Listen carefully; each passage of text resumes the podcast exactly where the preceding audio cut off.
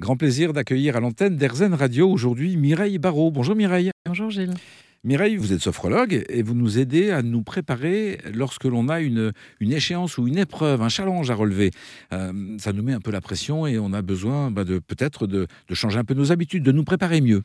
Alors, pour se préparer, c'est euh, ben, déjà décider comment on a envie de vivre ce challenge et puis de mettre en place euh, une préparation qui va se dérouler par étapes, euh, s'y prendre suffisamment longtemps à l'avance, s'il y a de nombreuses étapes nécessaires, peut-être à transformer certaines situations qui ont pu être problématiques et qu'on a envie de vivre autrement. Alors, peut-être découvrir certaines pratiques de sophrologie, se servir de la cohérence cardiaque quand il y a des montées de stress et réussir parce qu'on la pratique régulièrement, à rester zen et, à pouvoir avoir un état, un changement d'état rapide en cas de besoin. Donc avoir finalement la capacité à développer de nouvelles ressources qu'on aura un petit peu entraînées avant le jour J ressources donc qu'on n'utilise pas uniquement quand euh, la pression arrive, mais euh, installer des rituels, si je comprends bien. Euh, la cohérence cardiaque, par exemple, c'est idéalement combien de fois par jour? Ce qu'on va recommander, c'est trois fois cinq minutes. Cinq minutes le matin, cinq minutes en milieu de journée, cinq minutes en fin de journée, avec des rythmes qui changent, puisqu'il y a des rythmes qui sont vraiment équilibrants anti-stress, et puis des rythmes qui favorisent la détente, le bien-être, éventuellement le sommeil.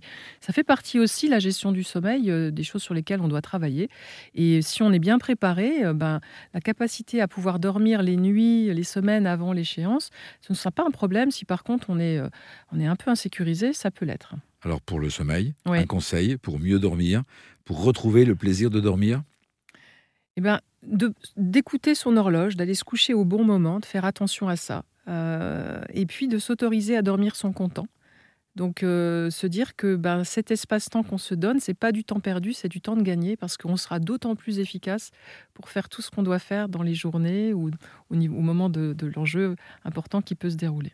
Merci pour ces rappels qui font du bien pour nous permettre de mieux dormir. Vous avez écrit Destination Sommeil, en finir avec les insomnies et retrouver le plaisir de dormir. Ce que nous souhaitons à bah, toutes nos auditrices et à nos auditeurs, mais pas maintenant, ce soir. Merci à vous Mireille. Merci Gilles.